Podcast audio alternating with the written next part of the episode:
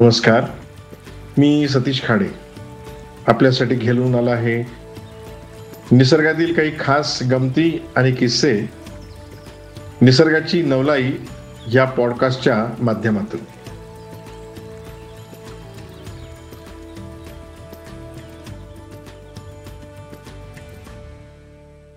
नमस्कार, आपण आता ह्या भागात ऐकणार आहोत वनस्पतींचं विश्व. वनस्पती म्हटलं की आपल्याला पानं, फुलं, फळं किंवा कार्बन डायऑक्साईड आणि ऑक्सिजन. पण मी आता जी नवलाई सांगणार आहे की तुम्हाला 50-60 गोष्टी अशा सांगणार आहे की मला खात्री आहे तुम्ही यातल्या 90% तरी गोष्टी पहिल्यांदाच ऐकत असाल. वनस्पती शास्त्रात प्रचंड अभ्यास झालेला आहे, निरीक्षणं पुष्कळ नोंदवली गेली आहेत.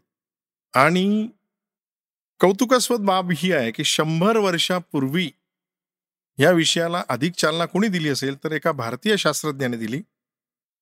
त्याचं नाव जगदीशचंद्र बोस. जगदीशचंद्र बोस यांनी शोधून काढलेल्या वनस्पतीबाबतच्या अनेक रहस्यमय गोष्टी जगाला अचंबित करून गेल्या आणि त्यातून वनस्पती विश्वातल्या अनेक अभ्यासांना चालना मिळाली. जगदीशचंद्र बोस यांनी शोधून काढलेल्या वनस्पतीबाबतच्या अनेक रहस्यमय गोष्टी मी आता तुम्हाला सांगणार आहे. वनस्पतींनी अंमली पदार्थ सेवन केल्यावर त्यांची शुद्ध हरपते. अंमली पदार्थाने फक्त माणसांवरच परिणाम होतो असं नाहीये, वनस्पतींवर सुद्धा होतो. याचेही प्रयोग केले गेलेत. तर त्यांची शुद्ध हरपते. वनस्पतींना सुद्धा थकल्यासारखं वाटतं. ती नशा उतरत गेली किंवा त्याचा अंमल उतरत गेला की त्या झाडाची, वनस्पतीची गात्र सुद्धा हळूहळू पूर्वस्थितीला येतात. वनस्पतींना माणसाप्रमाणेच हर्ष, दुःख, चिंता, क्लेश ह्या भावना असतात. बरं, जगदीशचंद्र बोसांनी एक खूप छान वाक्य लिहून ठेवलंय. सर्वच काही चिन्मय आहे, मग तो धातूचा तुकडा असो की शरीरातील स्नायू असो की वनस्पतीचे पान असो, सर्वच चैतन्याने युक्त आहेत असे मला आढळून आले. किती व्यापक दृष्टी आहे आणि किती महत्वाचा विषय त्यांनी विज्ञानाला दिलेला आहे बघा. तर पुन्हा वनस्पतीच्या बाबतीत संतुलित क्रेस्कोग्राफ, बॅलन्स क्रेस्कोग्राफ नावाचं उपकरण त्यांनी तयार केलं आणि त्या उपकरणाने त्यांनी वनस्पतींची अतिसूक्ष्म वाढ पाहण्याचे साधन जगदीशचंद्र बोसांनी मानवजातीस भेट दिले. 1 इंचाचा 150 कोटीवा भाग दिसेल हे झाडाचा वाढलेला जो भाग आहे, 1 इंचाचा 150 कोटीवा भाग दिसेल इतकी सूक्ष्म वाढ हे मशीन नोंदवतं. काही चाकं आणि काही आरसे यांच्यापासून बनवलेले हे उपकरण आहे. ते म्हणतात की वनस्पती जगत हे पशु आणि मानव यांच्यापेक्षा अधिक प्रगत आहे. चला, वनस्पती विश्वांविषयी वेगवेगळी आणखी माहिती तुम्हाला सांगतो. हे झालं जगदीशचंद्र बोसांनी थोडीफार जी आपल्याला महत्वपूर्ण माहिती दिली त्याबद्दलचं थोडंसं विवेचन. वनस्पतींचं विश्व. वनस्पतींना संगीत आवडतं, त्यातही चारुकेशी रागाने त्या जास्त प्रभावित होतात. भातावर याचे प्रयोग केले गेलेत बरं का. भातावर केलेल्या प्रयोगात 20% उत्पन्न या संगीताने प्रभावित झालेल्या पिकांना मिळतं. आणि फुलझाडांच्या बाबतीत ज्यावेळी प्रयोग केले गेले त्यावेळी फुलांच्या बाबतीत फारसं निदान निघालं नाही, परंतु 72% पानं, लिव्स जास्त आली ह्या संगीताच्या प्रभावामुळे. नृत्याला ही फुलझाडं खूप उत्तम प्रतिसाद देतात. त्याची अनेक उदाहरणं आहेत. सोयाबीन, मका यांचेही प्रयोग केले गेले आणि त्यावेळी संगीताच्या माध्यमातून ह्या पिकांची वाढ, त्यातल्या उत्पन्नाची वाढ नोंदली गेली. संगीत ग्रहण करण्याची वनस्पतींची एक क्षमता असते. कुठली गोष्ट अतिरेक झाली की संगीताचा सुद्धा अतिरेक झाला म्हणजे इंटेन्सिटीचा, फ्रिक्वेन्सीचा किंवा ड्युरेशनचा, तिन्ही आरती जर जास्त झाली तर वनस्पती मरतात देखील. वनस्पतींना मधुर आणि संत संगीत आवडतं. कर्कश किंवा रॉक संगीत याला त्यांचा नकारात्मक प्रतिसाद असतो.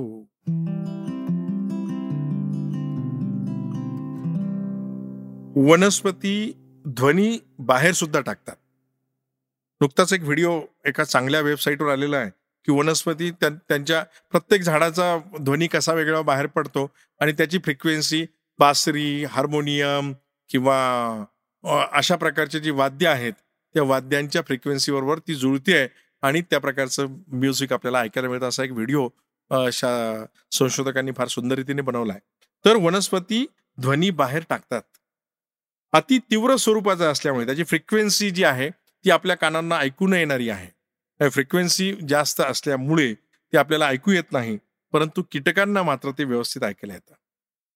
खूप कमी पाणी मिळालेल्या किंवा गंभीर दुखापत झालेल्या झाडांचे कण्णे किंवा आक्रोश कीटक बरोबर ऐकतात आणि त्याच्या अशक्तपणाचा फायदा घेत त्याला भक्ष्य करतात. म्हणजे झाडांचा आक्रोश आपल्याला जरी ऐकायला नाही आला तरी कीटकांना मात्र ऐकायला येतो. हे झाड कमकुवत झालंय, आता हे आपला प्रतिकार करू शकणार नाही, म्हणून कीटक त्याच्यावर आक्रमण करतात. हे सगळ्याचं संशोधन जे आहे ना, म्हणजे चुंबकाचा परिणाम किंवा संगीताचा परिणाम, याच्याविषयी भारतातल्या चेन्नई शहरातल्या अन्नामलाई विद्यापीठ जे आहे तिथे याविषयी संशोधन चाललेलं असतं आणि खूप त्यातले रिझल्ट्स इंटरेस्टिंग आहेत, ते ऐकण्यासारखे आहेत. आणखी काही गमती तुम्हाला सांगायच्या आहेत की पश्चिम बंगालमध्ये फिरोजपूर गावामध्ये प्रार्थना करणारा वृक्ष आहे. होय, प्रार्थना करणारा. अहो, हा वृक्ष बुंध्यात थोडा वाकलेला ताड वृक्ष आहे, म्हणजे नारळाचा वृक्ष आहे. आणि बाजूला त्या गावामध्ये संध्याकाळी रोज मंदिरात आरती होते. ती आरती चालू असताना तिथे घंटानाद, नगारे असं वाजतात, जोरदार वाजतात. बऱ्याच गावांमध्ये ह्या आरतीची पद्धत आहे. संध्याकाळी सूर्यास्त होताना आरत्या होतात आणि त्यावेळी नगारे, झांज आणि अशा प्रकारची वाद्य, युद्धभूमीवर जशी वाद्य असतात तशी मंदिरामध्ये वाद्य वाजवली जातात. आणि ती वाद्य वाजवू लागली की हा नारळाचा वृक्ष हळूहळू हळू जमिनीकडे झुकायला लागतो. तो इतका इतका झुकतो की जवळजवळ जमिनीला टेकतो. म्हणजे हा सरळ असलेलं झाड, जमिनीला काटकोनात असलेलं झाड पूर्णपणे अर्धवर्तुळाकार होऊन ते जमिनीला त्याचे पानं टेकतात. प्रार्थना संपली, वाद्य वाजणं बंद झालं की हळूहळू पुन्हा हा वृक्ष सरळ होतो. हे जगातलं फार मोठं आश्चर्य आहे.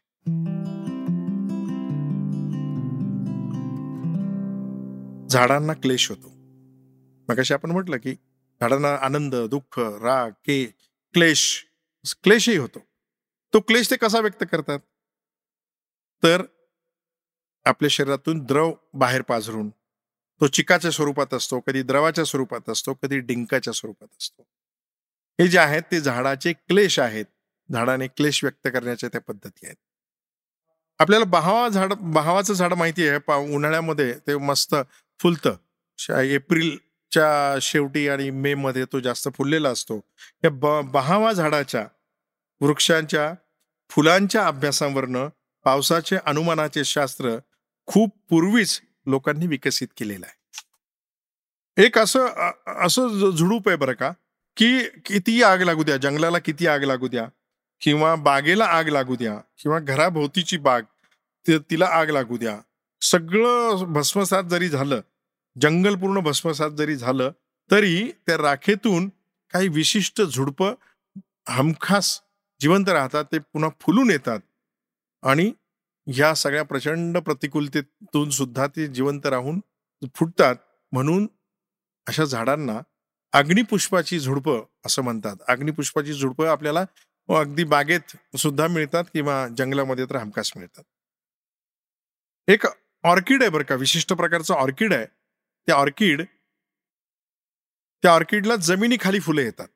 हे झाड जमिनीवर ते वाढत वाढत जातं आणि जमिनीत त्याला फुलं येतात. जसं आपलं भुईमुगाचं असतं बघा, भुईमुगाला फुलं येतात आणि फुलं फळाच्या रूपात होताना ते जमिनीमध्ये जातात आणि आपल्याला भुईमुगाच्या शेंगा, हे फळ जमिनीच्या खाली मिळतं. तसंच हे अंधारपुष्प नावाचं ऑर्किड जे आहे त्याला खाली जमिनीखाली फुलं येतात आणि ते माती आणि तिथला आसमंत पूर्ण सुगंधाने भरून टाकतात. आणखी काही झाडांची गमती मी तुम्हाला सांगणार आहे. भारतीय जंगलामध्ये लोखंडी नावाच्या वनस्पतींच्या फांद्या, त्या हिरव्या जरी असल्या, हिरव्या फांद्या देखील त्याला जरा अग्नी लावला तर मशालीसारख्या जळतात. लोखंडी. असंच जमालगोटा हे आपल्याला अतिपरिचित असलेलं नाव आहे झाडांचं. जमालगोटा वेगळ्या बाबतीत प्रसिद्ध आहे, पण जमालगोटा या वनस्पतीचा सुद्धा हाच अनुभव आहे. त्याच्या फांद्यांना जर, अगदी हिरव्या फांद्यांना, ओल्या फांद्यांना जरी आपण आग लावली तरी त्या मशालीसारख्या जळतात. ब्राझीलमध्ये असं एक झाड आहे बरं का, की त्याचं नाव कोपाईबा असं एक ते झाडाचं नाव आहे. त्या झाडाच्या खोडात आपण थोडं छिद्र पाडलं. रबराच्या झाडाला असं खोडाला छिद्र पाडून त्यातला चीक बाहेर काढला जातो आणि त्याच्यापासून रबर बनवलं जातं. तसंच ब्राझीलमध्ये कोपाईबा नावाच्या झाडाच्या खोडात पाईप खोचला की त्याच्यातून डिझेल सारखा ज्वलनशील पदार्थ बाहेर खेचता येतो.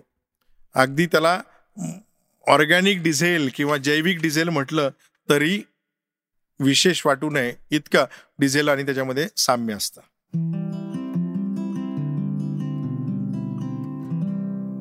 प्रदूषण प्रदूषण हा झाडांसाठी सर्वोच्च क्लेश आहे. पोल्युशन टॉलरन्स इंडेक्स हा क्लेशाचा कमाल सहन मर्यादा दाखवतो. हे प्रदूषणात किती किती सस्टेन होऊ शकतात, जसं जास्तीत जास्त उन्हात झाडं सस्टेन होऊ शकतात, जास्तीत जास्त दुष्काळात सस्टेन होऊ शकतात, तसं प्रदूषणामध्ये सुद्धा त्यांचा एक सहन करण्याची ताकद आहे आणि ते मोजली जाते पोल्युशन टॉलरन्स इंडेक्स या युनिटमध्ये. म्हणजे विविध झाडांची प्रदूषण सहन करण्याची किंवा प्रदूषित हवेला शुद्ध करून सोडण्याची क्षमता ही प्रत्येकाची वेगवेगळी आहे. वडाचा किंवा पिंपळाचा टॉलरन्स इंडेक्स सर्वात जास्त आहे. म्हणजेच काय, अधिकाधिक प्रदूषणामध्ये ते टिकाव धरू शकतात, त्याचबरोबर अधिकाधिक ऑक्सिजन निर्मिती किंवा हवा शुद्ध करण्याची क्षमता ती सगळ्यात जास्त ठेवतात. त्यातही आणखी गंमत म्हणजे सूर्यफुलाचं जे झाड आहे हे प्रदूषण शोषण्यामध्ये सर्वोच्च स्थानावर आहे. मगाशी आपण संगीताचा जसा परिणाम पाहिला तसाच चुंबकीय प्रक्रियेवर सुद्धा अभ्यास चालू आहे. चुंबकीय प्रक्रियेमुळे पिकांवर काय काय परिणाम होतो, तर भातांच्या बियांवर चुंबकीय प्रक्रिया केल्यास भाताचे उत्पन्न 30% वाढते.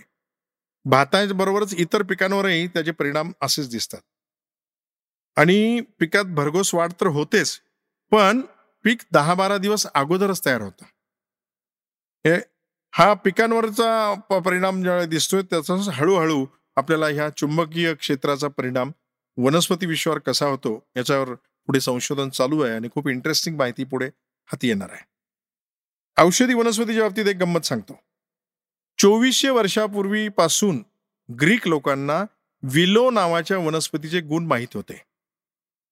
किरकोळ दुखणी, पित्त, ताप आणि अशा डझनभर आजारावर विलोच्या सालीचा काढा सर्रास घेतला जाईल. जसं आपल्याकडे आयुर्वेदाच्या आपण वेगळ्या चर्चा करतो, वेगळी औषधं आजीबाईच्या बटव्यात किंवा आयुर्वेद हे मोठं शास्त्र आहे, तसं हा एक उदाहरण विलो आणि त्यातलं औषध जे आहे ते इंटरेस्टिंग आहे. मी पुढे सांगतोय आता की त्याचा काढा घेऊन डझनभर आजारापेक्षा जास्त आजार याच्यातनं बरे केले जात होते. तर हेच बरोबर मर्म साधून जर्मनीच्या बेअर कंपनीने विलो मधली गुणकारी घटक बाजूला करण्यात यश मिळवलं. तो घटक म्हणजे ॲस्पिरिन. हो, तेव्हापासून ॲनासिन, ॲस्पिरिन, सॅरिडॉन ही अतिस्वस्तात खूप गुणकारी औषधं कृत्रिमरित्या बनवलेल्या ॲस्पिरिनपासून बनू लागली आणि खूप व्याधींपासून मानव जातीला अतिशय स्वस्तात मुक्तताही मिळू लागली. बरीचशी औषधं जसे आयुर्वेदात आहेत त्यातल्या विशिष्टपूर्ण औषधांचा किंवा रसायनांचा रेणू बाजूला करून तो कृत्रिमरित्या बनवून अशीच अनेक औषधं बनवली जातात किंवा बनवली जात असतात.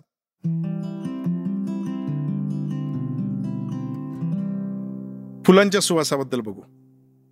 फुलांना सुवास केवळ मानवाला आनंद व्हावा म्हणून नाही, तो केवळ योगायोग आहे. ज्याप्रमाणे वनस्पतींना हानिकारक असे कीटक, अळ्या, जंतू, सूक्ष्मजीव, विषाणू आदींनी दूर राहावे म्हणून सुद्धा फुलातील वास आपल्या परीने प्रयत्न करत असतो. वनस्पतींना हानिकारक असलेल्या काही जीवाणूंमुळे माणसांनाही व्याधी होतात. अशा जीवाणूंनाही फुलांचा सुगंध माणसापासूनही दूर ठेवतो. म्हणजे आपण असं म्हणूया की देवपूजा करणारे किंवा फुलांच्या सानिध्यात राहणारे माणसं प्रसन्न राहतात किंवा व्याधींपासून दूर राहतात. त्याचं हे कारण की ही जी विषाणू जीवाणू आहेत जे आपल्याला आपल्या शरीरामध्ये आजार व्याधी निर्माण करतात ते फुलांच्या सुगंधामुळे मारले जातात. फुलांच्या बाहेर पडणारे जे वायू आहेत ते ह्या घातक विषाणूंच्या पेशीत घडणारे कार्य निष्क्रिय करतात, म्हणजे त्याची पेशीचा मेटाबॉलिझम जे म्हणतो आपण तेच नष्ट करतात. इतकंच काय की रिप्रोडक्शन करणारा जो DNA RNAचा हे असतो, रेणू असतो, RNAचा रेणू, त्याची रचनाच ते बदलून टाकतात ह्या वासामुळे किंवा वासांमध्ये असलेल्या. हा वास त्या विशिष्ट वायूंना असतो ना, त्या वायू ह्या जीवाणू विषाणूचं RNAची रचना बदलून टाकतात, म्हणजे रिप्रोडक्शन सुद्धा थांबवतात. जे सुगंध हा फक्त आपल्याला प्रसन्न करण्याकरता नाही आहे, तर निसर्गाची रचना ही जसं झाडांना वाचवण्यासाठी आहे. आपण माणसं जास्त त्या झाडांजवळ किंवा फुलांजवळ राहतो की फुलांचा वापर करतो, म्हणून माणसांना सुद्धा व्याधीपासून दूर ठेवण्यासाठी त्याचा आपोआपच उपयोग होतो. आणखीन एक इंटरेस्टिंग गोष्ट, वनस्पतींमध्ये वीज असते, स्टॅटिक आणि डायनॅमिक असं आहे ना, electricity, static electricity, dynamic electricity. तर स्टॅटिक म्हणजे व्होल्टेज वनस्पतीमध्ये ऑलरेडी असतं, जे आपल्या शरीरात पण असतं बरं का, आपलं हृदय सुद्धा त्याच एनर्जीमुळे चालतं. तर वनस्पतीमध्ये सुद्धा वीज असते. तर त्याचा कसा संबंध आहे बघा, म्हणजे त्याचा कार्यकारण भाव पुढे वनस्पतींना कसा उपयोगी येतो. तर पहिला पाऊस झाला, अगदी पहिला पाऊस झाल्याबरोबर सुद्धा वनस्पती इतक्या टवटवीत दिसायला लागतात, तजेलदार दिसायला लागतात.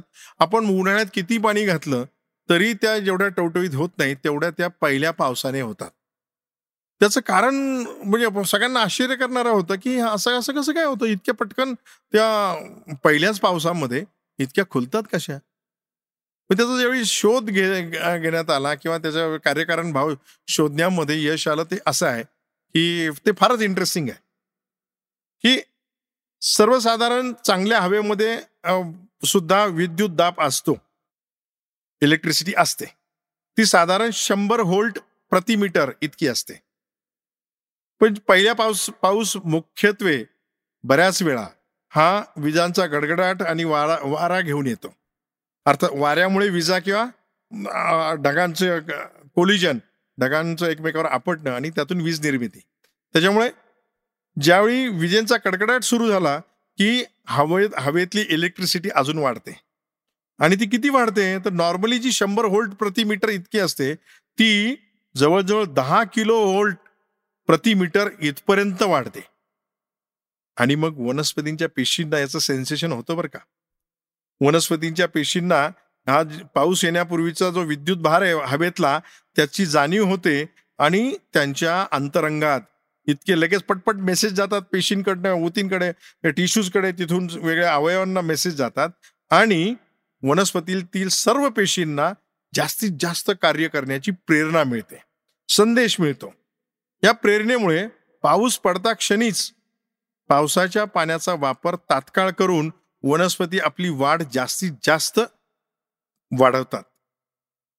वनस्पतींच्या या वाढीमुळे त्या तजेलदार आणि टवटवीत दिसतात. पहिल्या पावसाची किमया, पहिल्या पावसात जसा मृदगंध आहे तसंच हा हिरवा रंग सुद्धा इतका पटकन दुसऱ्या तिसऱ्या दिवशीच आपल्याला दिसायला लागतो. त्याचं कारण इलेक्ट्रिसिटी सेन्सेशन.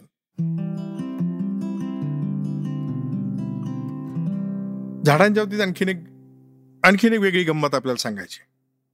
हे संदर्भ आत्ता मी सांगतोय तो परदेशातला आहे, परंतु जगभरात साधारण अशाच प्रकारे प्रॅक्टिसेस आहेत. एन्शियंट म्हणजे प्राचीन प्रॅक्टिसेस. आत्ता काय आपल्याला पूर्वीचं ते सगळं अपूर्ण किंवा चुकीचं किंवा त्याच्यात काहीतरी बदल पाहिजे असं असतं, परंतु वृक्षतोड सुद्धा मुहूर्तावर झाली पाहिजे असं एक शास्त्र आहे. ते कसं, त्याचा संदर्भ काय ते मी तुम्हाला सांगतो.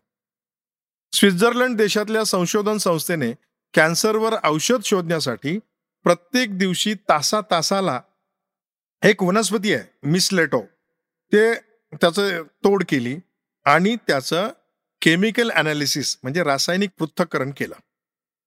अशी जवळजवळ 70,000 ॲनालिसिस किंवा पृथक्करणं त्यांनी केली. या पृथक्करणातून प्राप्त झालेले योग्य ते घटक घेऊन पांढऱ्या उंदरावर औषधीदृष्ट्या प्रयोग करण्यात आले. त्यात कॅन्सरवरील औषध सापडले नाही, तरीसुद्धा एक निष्कर्ष मात्र निघाला. वनस्पतीमधील रासायनिक घटकांवर स्थानिक वेळा आणि हवामान यांचा परिणाम होतच असतो. चंद्राची कला आणि ग्रहण याचा सुद्धा परिणाम होतो. एका तासापूर्वी पृथक्करणात सापडलेले घटक नंतरच्या काही तासांनी केलेल्या पृथक्करणात सापडतीलच असं अजिबात नाही. म्हणजेच क्षणाक्षणाला वनस्पतीमधील रासायनिक घटक सुद्धा बदलत असतात. अहो म्हणूनच तर पौरात्य आणि पाश्चिमात्य म्हणजे आपल्याकडील काय आणि पाश्चिमात्य काय या पूर्वजांनी औषधासाठी वनस्पती तोडण्याचा काळ निश्चित केलेला असावा.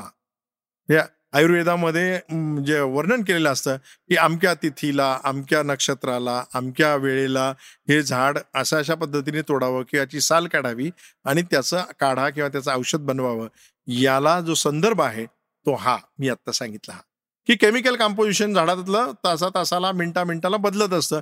ते बदलणं किंवा बदलत असतं एवढं मात्र निश्चित सापडलेलं आहे. का कसं कधी ते आणखी पुढे सापडेल, परंतु त्यामुळे त्याच्या प्रॉपर्टीज त्याचे गुणधर्म सुद्धा बदलतात आणि मग त्याच्यामुळे त्याचा होणारा जो उपचार म्हणून ज्यावेळी त्याचा वापर करायचा आहे त्यावेळी त्या उपचार पद्धतीमध्ये सुद्धा बदल किंवा कमी जास्तपणा येऊ शकतो. झाडांच्या अजून 2-3 गमती मला तुम्हाला सांगायच्या. झाड आपल्या शरीरात पाणी साठवून ठेवतं. बरीच अशी झाडं आहेत की ज्यांना दुष्काळाची जाणीव होते, येणाऱ्या काळाचा सेन्सेशन येतं आणि ते म्हणजे पुढच्या 6-8 महिन्यात किंवा 12 महिन्यात दुष्काळ पडणार आहे याची जाणीव त्यांना आधीच व्हायला लागते आणि ते आपल्या शरीरात पाणी साठवायला लागतात. क्रोकोडाईल बार्क म्हणजे ज्यांची साल ही मगरीच्या कातडीसारखी असते असे त्याला त्या झाडांना क्रोकोडाईल बार्क असे म्हणतात. या प्रजातीतली जी झाडं आहेत ती झाडं मोठ्या प्रमाणात पाणी साठवतात आणि पाणी साठवून ठेवतात. गंमत अशी आहे की जेव्हा त्यांना कळतं, ज्याची जाणीव होते की यावर्षी चांगला पाऊस येणार आहे, त्यावेळी ते हळूहळू आपल्या शरीरातलं पाणी झाडातलं पाणी जमिनीमध्ये सोडून देतात.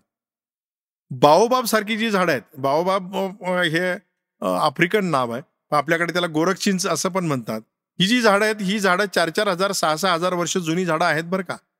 ही या झाडांमध्ये पाणी साठवलं जातं आणि ते किती आतापर्यंत रेकॉर्डेड असं आहे, हायेस्ट रेकॉर्ड किती आहे तर 1,34,000 लिटर पाणी एका झाडामध्ये साठवलेलं मिळतं आणि ही सरासरी आहे.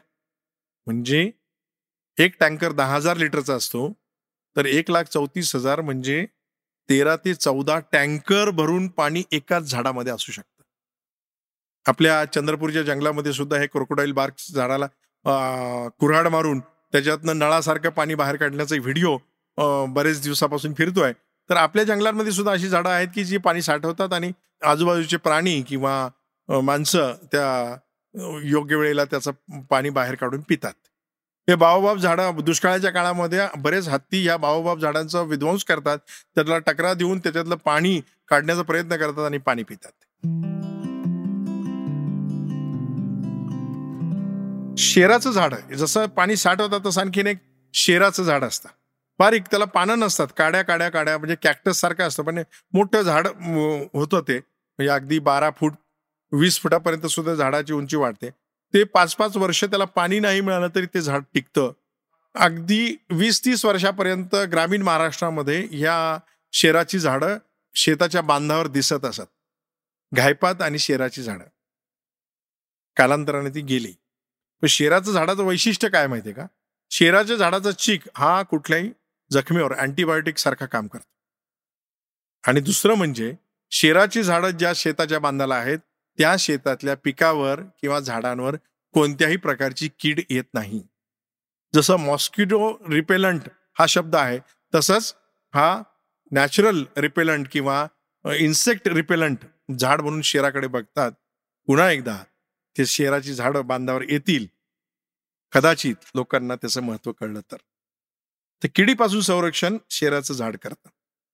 ते झाडांच्या अशा वेगळ्या गमती आपण सांगू शकतो. झाडे कीटकांच्या आक्रमणापासून स्वतःला वाचवण्यासाठी आपल्या पानात फिनोलिक्स नावाचे द्रव्य भरभरून सोडतात. ते किड्यांसाठी विष असते आणि यातून ते किडे त्या झाडापासून दूर जातात. कीटकांच्या आक्रमणाबद्दल झाडं एकमेकांना संदेश देऊन सतर्क करतात. सगळ्यात जास्त आयुष्य असलेलं सजीव म्हणजे झाड आहे बरं का. झाड कधीही म्हातारं होत नाही किंवा झाड म्हातारं होऊन मरत नाही. कॅलिफोर्नियातील व्हाईट माउंटन मधील मेथुसलाह नावाचे वृक्ष 4800 वर्षे वयाचे आहेत.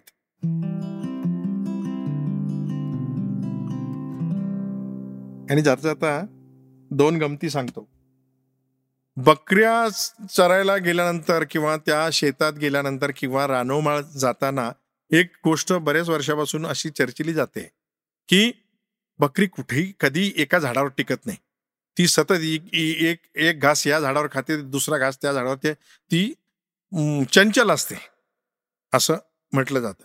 दुसरं आणखीन एक असं म्हटलं जातं की एका बकरीने एका झाडाला तोंड लावलं तर दुसरी बकरी ते उष्ट खात नाही, त्या झाडाला तोंड लावत नाही.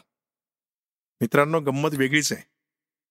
हे काही बकऱ्यांचं ज्ञान किंवा बकऱ्या उष्ट खात नाही वगैरे हे असं काही नाही आहे. काय होतं, बकरी किंवा जिराफ किंवा असे जे गवतावर किंवा पानांवर जगणारी जी प्राणी आहेत ते प्राणी झाड खायला आलं की पहिले एक दोन घास प्राण्यांनी ह्या बकरीने किंवा जिराफाने खाल्ले की झाडाला सेन्सेशन होतं आणि झाड अतिशय तीव्र वासाचं केमिकल तयार करून ते पानांमध्ये सोडतं. त्याचा उग्र वास आला की फटकन ती शेळी किंवा जिराफ त्या पानापासून दूर होतात आणि त्यांना दुसऱ्या झाडाकडे जावं लागतं. ही झाडाची स्वतःची संरक्षण यंत्रणा आहे. याच्यामध्ये जिराफ किंवा शेळीचं काही कर्तृत्व नाही. आणि इतकंच नाही तर ह्या वासामुळे आजूबाजूची झाडं सुद्धा लगेच संवेदनशीलता पकडतात. त्यांना ते मेसेज कळतो, तो संदेश कळतो आणि ते सुद्धा कडवट होत जातात आणि हा कळप पुढे पुढे पुढे पुढे जात राहतो. म्हणून ते वनस्पती विश्व हे सुद्धा बरंच प्रगल्भ आहे असं म्हटलं जातं. किती प्रगल्भ आहे, अजून त्याला शास्त्रीय आधार मिळायचा आहे. पण अनेक ठिकाणच्या अनुभवांचा आधार मी तुम्हाला सांगतो की परवा एकाने मला सांगितलं की त्या आजी त्या झाडांना नियमित पाणी घालायच्या. आजींच्या मृत्यूनंतर झाड दुसऱ्या दिवशीपासून हळूहळू वाळू लागलं. आजीच्या सुनेच्या लक्षात आलं. सुनेने कोणाला तरी विचारून त्याच्यावर उपाय विचारला. उपाय अतिशय सोपा सांगितला. त्या झाडाजवळ जाऊन रोज त्याला ममतेचे 4 शब्द ऐकायला मिळाले असं करा. ह्या सुनबाई त्या झाडाला रोज गोंजारू लागल्या, त्याच्याशी रोज प्रेमाचं बोलू लागल्या. त्या झाडाला ह्या सुनबाई सुद्धा आजी इतक्याच आपल्यावर प्रेम करतायत याची जाणीव झाल्यानंतर पुढच्या 20-25 दिवसानंतर हे झाड पुन्हा धुमारे फुटू लागले. पुन्हा झाड आपलं पानं फुलांनी बहरून गेलं. अशा एक नाही अनेक गोष्टी आपल्याला वाचायला मिळतात किंवा ऐकायला मिळतात. याला शास्त्रीय आधार अजून शोधता आला नाही तरी हे सत्य आहे एवढं नक्की. त्यामुळे वनस्पती विश्व हे प्राण्यांना इतकंच प्रगल्भ आहे, त्यांच्या इतकंच सुज्ञ आहे. मित्रांनो, आतापर्यंत मी चर्चा केली ती झाडांच्या या वनस्पती विश्वातल्या वेगवेगळ्या नवलाईबद्दल. आपण व्यक्तिगत पातळीवर यांच्यासाठी काय करू शकतो याबद्दल थोडंसं मला तुमच्याशी बोलायचं आहे. झाडांचं महत्त्व आपल्याला ऑक्सिजन आणि कार्बन डायऑक्साईड या संबंधित माहिती असतंच. त्याच्या थोडं पुढे जाऊन मी सांगतो की पिंपळाचं, वडाचं किंवा आंब्याचं पूर्ण डवरलेलं जे झाड आहे ते झाड किंवा तत्सम डवरलेली झाडं ही वर्षाला 10 किलो कार्बन डायऑक्साईड शोषून घेतात. एक झाड 10 किलो कार्बन डायऑक्साईड. हे कार्बन डायऑक्साईड शोषल्यामुळे हवेतला कार्बन डायऑक्साईड कमी होतो हे आपल्याला माहितीच आहे. त्याचबरोबर झाडामुळे ऑक्सिजन मिळतो हेही माहिती आहे. पण मित्रांनो, हवामान बदल या गोष्टीबद्दल मला थोडंसं आपल्याशी बोलायचं आहे. हवामान बदल म्हणजे काय, काय होतंय तर आपल्या वेगवेगळे वाहनं, इंडस्ट्री आणि ह्या सगळ्या जीवनशैलीमुळे तयार होणारा जो कार्बन डायऑक्साईड आहे आणि मिथेन आहे या दोन वायू, जास्त करून कार्बन डायऑक्साईड हे हवेत त्याचं प्रमाण वाढतं आहे. हे प्रमाण जसजसं वाढतं आहे हवेतल्या कार्बन डायऑक्साईडमुळे सूर्याकडून येणारे जे इन्फ्रारेड रेज आहे सूर्यकिरणांमधले ते जास्त प्रमाणात ॲब्सॉर्ब केले जातात आणि त्यामुळे पृथ्वीच्या किंवा मातीच्या आपलं जे वातावरण आहे याचं टेम्परेचर वाढलं जातं. ते हळूहळू वाढत आहे. ते मागच्या 500 वर्षामध्ये जेवढं वाढलं नाही किंवा 1000 वर्षात जेवढं वाढलं नाही तेवढं गेल्या 50 वर्षात वाढलेलं आहे. आणि 1.5 ते 2 डिग्री अजून टेम्परेचर वाढलं तर या पृथ्वीवरची सृष्टी नष्ट होईल अशी चर्चा आहे. सविस्तर काय हे आपण नंतर कुठल्या तरी एपिसोडमध्ये बघू. परंतु यामुळे काय होणार आहे तर आपल्याला फक्त हेही माहिती आहे की बर्फ वितळल्याने समुद्राची पातळी वाढणार आहे. पण हे प्रश्न इथेच थांबत नाही. अति उन्हाळ्यामध्ये झाडांना फुलं येत नाहीत. आलेली फुलं ती पावसाळ्यात किंवा हिवाळ्यात ज्या दर्जाची असतात किंवा पूर्वी टेम्परेचर नॉर्मल असण्याच्या दर्जाची असतात त्या दर्जाची येत नाहीत. पिकांवर परिणाम झालेला यावर्षी आपल्याला दिसतो आहे. आणि अशाच प्रकारे म्हणजे वनस्पतीच्या वाढीवर, तिच्या पुनरुत्पादनावर, तिच्या बियांवर, फळांवर परिणाम होतो हवामान बदलाचा किंवा टेम्परेचर वाढल्याचा. आपल्याला बर्फ वितळल्यामुळे समुद्राची पातळी वाढणार आहे. समुद्र सगळ्या ठिकाणी कोकणासारखा डोंगराला खेटून नाही आहे. बऱ्याच ठिकाणी समुद्र सपाटीपासून बऱ्याच अंतरापर्यंत लेव्हल ग्राउंड आहे आणि तिथे जंगलं आहेत. हे समुद्राचं वाढलेलं पाणी ज्यावेळी ह्या जंगलांमध्ये शिरेल त्यावेळी हे खाऱ्या पाण्यामुळे ती झाडं लगेच मरून जातील. ती झाडं आणि ती जंगलं नष्ट झाल्यामुळे पुन्हा कार्बन डायऑक्साईड शोषण्याचं प्रमाण कमी होईल आणि त्यामुळे हवेतला कार्बन डायऑक्साईड आणखी वाढेल, त्यामुळे तापमान आणखी वाढेल आणि मग त्या वाढलेल्या तापमानामुळे जंगलांना आगी लागतील. त्या ह्याच्यामध्ये राहणारे जे सगळे प्राणी आहेत त्या प्राण्यांच्या अस्तित्वाला धोका आहे किंवा अस्तित्वच नष्ट होणार आहे. म्हणजे आणि ते रिसायकल झाल्यानंतर अनेक प्रकारची वादळं, अनेक प्रकारचे प्रपात यातून घडणार आहेत. आजच आपण बघतोय की हवामान बदलामुळे, टेम्परेचर डिफरन्समुळे वाऱ्यांच्या दिशा या पूर्णपणे दुभंगलेल्या आहेत किंवा विचित्र झालेल्या आहेत आणि त्यामुळे काही ठिकाणी अति पावसाळी, काही ठिकाणी दुष्काळ अशा प्रकारची परिस्थिती आज निर्माण झालेली आहे आणि तिची वारंवारिता खूप मोठ्या प्रमाणात वाढणार आहे. हा हवामान बदलाचा मोठा परिणाम आहे. तो हवामान बदलाचा परिणाम फक्त कार्बन डायऑक्साईड रिडक्शनमुळेच शक्य आहे आणि ते नैसर्गिक काम झाडं करतायत. झाडांचं अस्तित्व यासाठी अति अति अति महत्वाचं आहे. दुसरी बाजू, आज नद्यांना पूर येत आहेत. नद्यांमध्ये गाळ साठलेत आणि नद्या पाण्यापेक्षा गाळाने जास्त भरल्यात आणि नदी पात्राबाहेर, पाऊस येतो किंवा पूर येतं, हे सगळं पाणी पात्राबाहेर असतं. हे पाणी, हे पूर, हे पूर्वी बिहार आणि उत्तर प्रदेशमध्ये मर्यादित होते, परंतु आता गेल्या 2-3 वर्षामध्ये आपण बघतो आहोत हे भारतातल्या किंवा जगातल्या कुठल्याही नदीबाबत शक्य आहे. नद्या गाळ्यानं भरलेल्या आहेत कारण आम्ही नद्यांच्या कॅचमेंट एरियामधली झाडं नष्ट केलेली आहेत आणि त्यामुळे त्या झाडांनी धरून ठेवलेली माती आता इरोजन होऊन ती नद्यांमध्ये उतरू लागलेली आहेत. नद्यांच्या पाण्याच्या प्रदूषणाबरोबरच येणारा गाळ आणि त्या गाळामुळं पुन्हा पूर परिस्थिती हा एक खूप चॅलेंजिंग विषय आज भारतापुढे आणि जगापुढे आहे. त्यामुळे झाडं कार्बन डायऑक्साईड बरोबर पाण्याची सुद्धा खूप मोठी, पाण्याच्या विषयात सुद्धा मोठी भूमिका बजावतात. तर आपण झाडं टिकवली पाहिजेत. विकासाच्या कामासाठी ज्यावेळी झाडं तोडली जातात ती तोडण्याऐवजी रिप्लांटेशनचा आग्रह सगळ्या ठिकाणी धरला पाहिजे. सगळ्या प्रकारची झाडं रिप्लांट करता येतात. त्यांची थोडीशी काळजी घेतली तर ते पुन्हा जगतात, ते पुन्हा वेगाने वाढू शकतात. आपण वैयक्तिक पातळीवर ह्या चळवळीमध्ये भाग घेतला पाहिजे आणि झाडं कापून फेकण्याऐवजी त्यांचं रिप्लांटेशन, पुनर्स्थापना आपण करण्यासाठी सरकारी यंत्रणा, प्रशासन आणि वैयक्तिक पातळीवर वेगळ्या मंडळांनी, गणेश मंडळांनी यामध्ये भाग घेतला पाहिजे. याचबरोबर सगळ्यांनाच झाडांचं सेवा करता येणं शक्य नाही. सोलरचा वापर किंवा अपारंपरिक ऊर्जेचा वापर आपल्याला करणं आवश्यक आहे. सोलरचा आग्रह धरा. तुम्ही झाड लावू शकला नाहीत, झाड वाढवू शकला नाहीत तर घरात सोलर हीटर, वॉटर हीटर आणि सोलर इलेक्ट्रिसिटी नक्कीच इन्स्टॉल करू शकता. ही सुद्धा तुमची झाडं लावण्या इतकीच महत्वाचं मदत निसर्गाला किंवा ग्लोबल वॉर्मिंग कमी करण्याकरता होईल.